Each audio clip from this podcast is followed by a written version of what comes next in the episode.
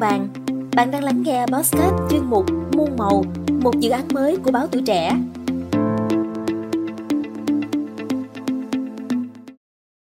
Thế giới từng không phẳng và nhân loại phải gánh chịu tốn kém, thiệt hại vì sự lạc nhịp này.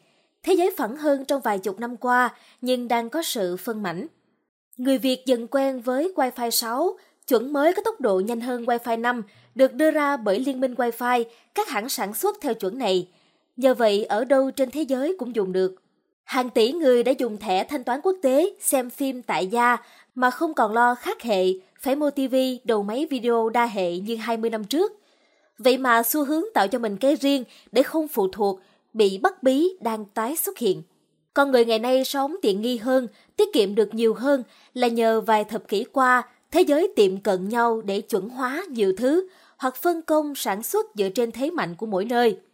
Thế giới thống nhất với nhau từ nhiều chuẩn ổ cắm điện, dây sạc điện thoại chỉ còn một hoặc hai kiểu, hay chung nhau chuẩn Wi-Fi để thiết bị dù sản xuất ở Mỹ, Âu hay Á cũng cắm và chạy mà không cần phải thêm phụ kiện hay phần mềm.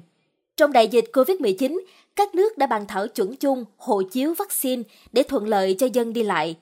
Nỗ lực tạo đồng phục trong các tiêu chuẩn không đơn giản, nhưng lợi ích của nó quá lớn nên các nước đã cùng có tiếng nói chung. Ấy vậy mà gần đây, xu thế ngược dòng đang nhen nhóm trở lại khi chuẩn chung trở thành một thế lực và bị sử dụng như một loại vũ khí. Để phản ứng lại, xu thế trở lại ngày xưa, đó là của ta, ta dùng, không chấp nhận mạng xã hội như Facebook, Twitter, Trung Quốc lập riêng mạng Weibo, WeChat, không yên tâm với mạng Internet toàn cầu, người Nga lập riêng nền tảng mạng, sẵn sàng hoạt động độc lập khi bị ngắt mạng. Không an tâm với hệ thống thanh toán quốc tế toàn cầu SWIFT, Trung Quốc lập hệ thống thanh toán riêng CIPS và gần đây là hệ điều hành riêng, chuẩn chip riêng, vân vân. Nhưng rõ nét nhất là sự phân mảnh trở lại của chuỗi cung ứng toàn cầu khi Covid-19 nổ ra cùng các biến động địa chính trị. Châu Âu giật mình vì họ lệ thuộc vào các đối tác cung ứng ở châu Á. Hệ quả là khẩu trang khi cần cũng không có. Thế là họ có chiến lược phải làm gì đó để sản xuất trang thiết bị y tế, không thể trông chờ từ châu Á. Hai năm qua, Mỹ và Liên minh châu Âu đã bàn giải pháp cấu trúc lại chuỗi cung ứng. Không ít tập đoàn lớn đưa nhà máy về nước, dù chi phí sản xuất rất cao. Như vậy, sau nhiều thập kỷ đưa dây chuyền sản xuất tới các nước có giá lao động rẻ hơn, các nước phát triển muốn đặt nó ở trong nước hoặc ở đối tác tin cậy. Tiêu chí làm ăn với mục tiêu hướng tới người tiêu dùng, tối ưu hóa tài nguyên, lợi nhuận đã chuyển sang dựa trên sự tin cậy, tình thân thay vì năng lực, hiệu quả kinh tế. Thế giới từng không phẳng và nhân loại phải gánh chịu tốn kém, thiệt hại vì sự lạc nhịp này. Thế giới phẳng hơn trong vài chục năm qua là nhờ nhân loại tiến bộ, nhìn những khác biệt, cả khiếm khuyết hạn chế của nhau như những miếng ghép bổ sung.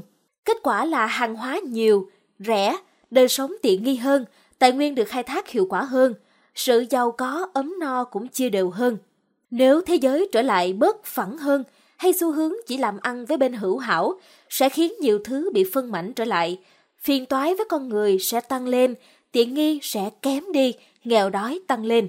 Chẳng ai muốn trở lại cái thời phải mua tivi đa hệ, trong ví có nhiều thẻ thanh toán của nhiều nước, điện thoại không thể kết nối mạng vì khác chuẩn.